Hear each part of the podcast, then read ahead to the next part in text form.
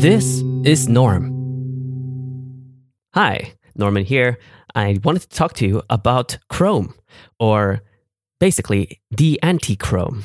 Now, I'm not sure about how you are working from your laptop or your PC or your MacBook, uh, but the majority of my time, at least, is used in browsing online on, well, the internet, using one of the popular internet browsers, namely Chrome. Now, Chrome has a lot of utility, a, lot of interesting features, and extra apps and plugins, etc., that you can add onto the browser to make things more seamless. But there are some disadvantages. Namely, it uses a ton of RAM, a ton of memory. And I'm not sure if you've ever done um, Control Alt Delete on your laptop and check out the task manager because Chrome takes up like 80% of my page or on my screen. With the amount of memory needed to keep Chrome running fast, but the compromise is that it makes the rest of the laptop go slow. I'm not even sure if I'm using the right terms for that, but whatever. Basically, Chrome is great, but it's not the best.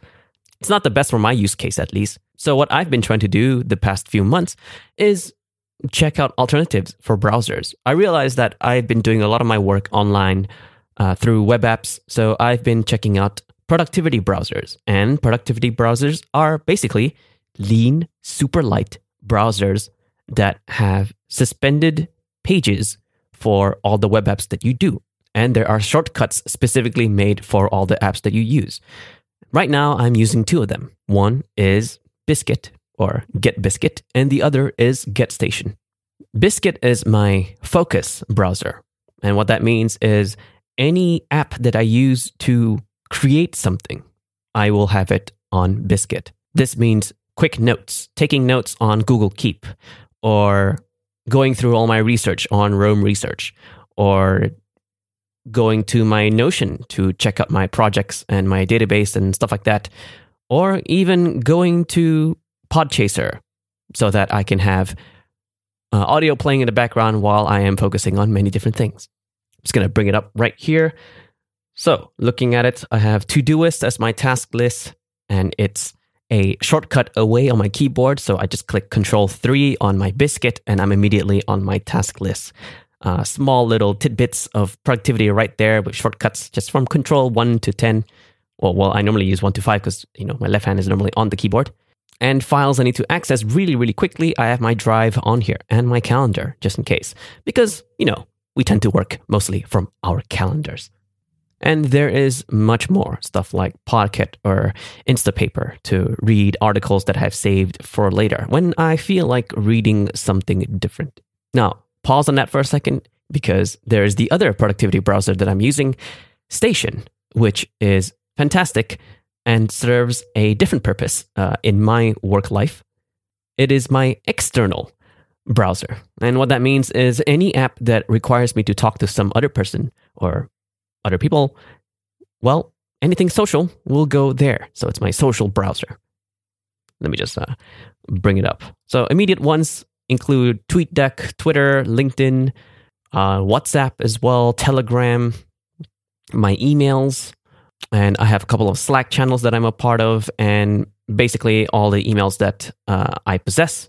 Well, all the email addresses that I possess, I would have them there, and it's just a control T away. And yeah, I like this distinction, the fact that each of these two, these two browsers serve different purposes, which means that to me, at least it's a self affirmation.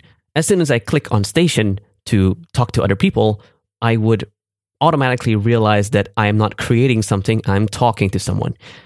And depending on the time of day that I be doing this, it will remind me that I'm procrastinating and I need to shut up and go back to Biscuit to do some stuff.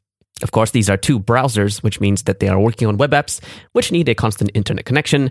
And where I am, the connection isn't always stable. So I do have offline apps for that.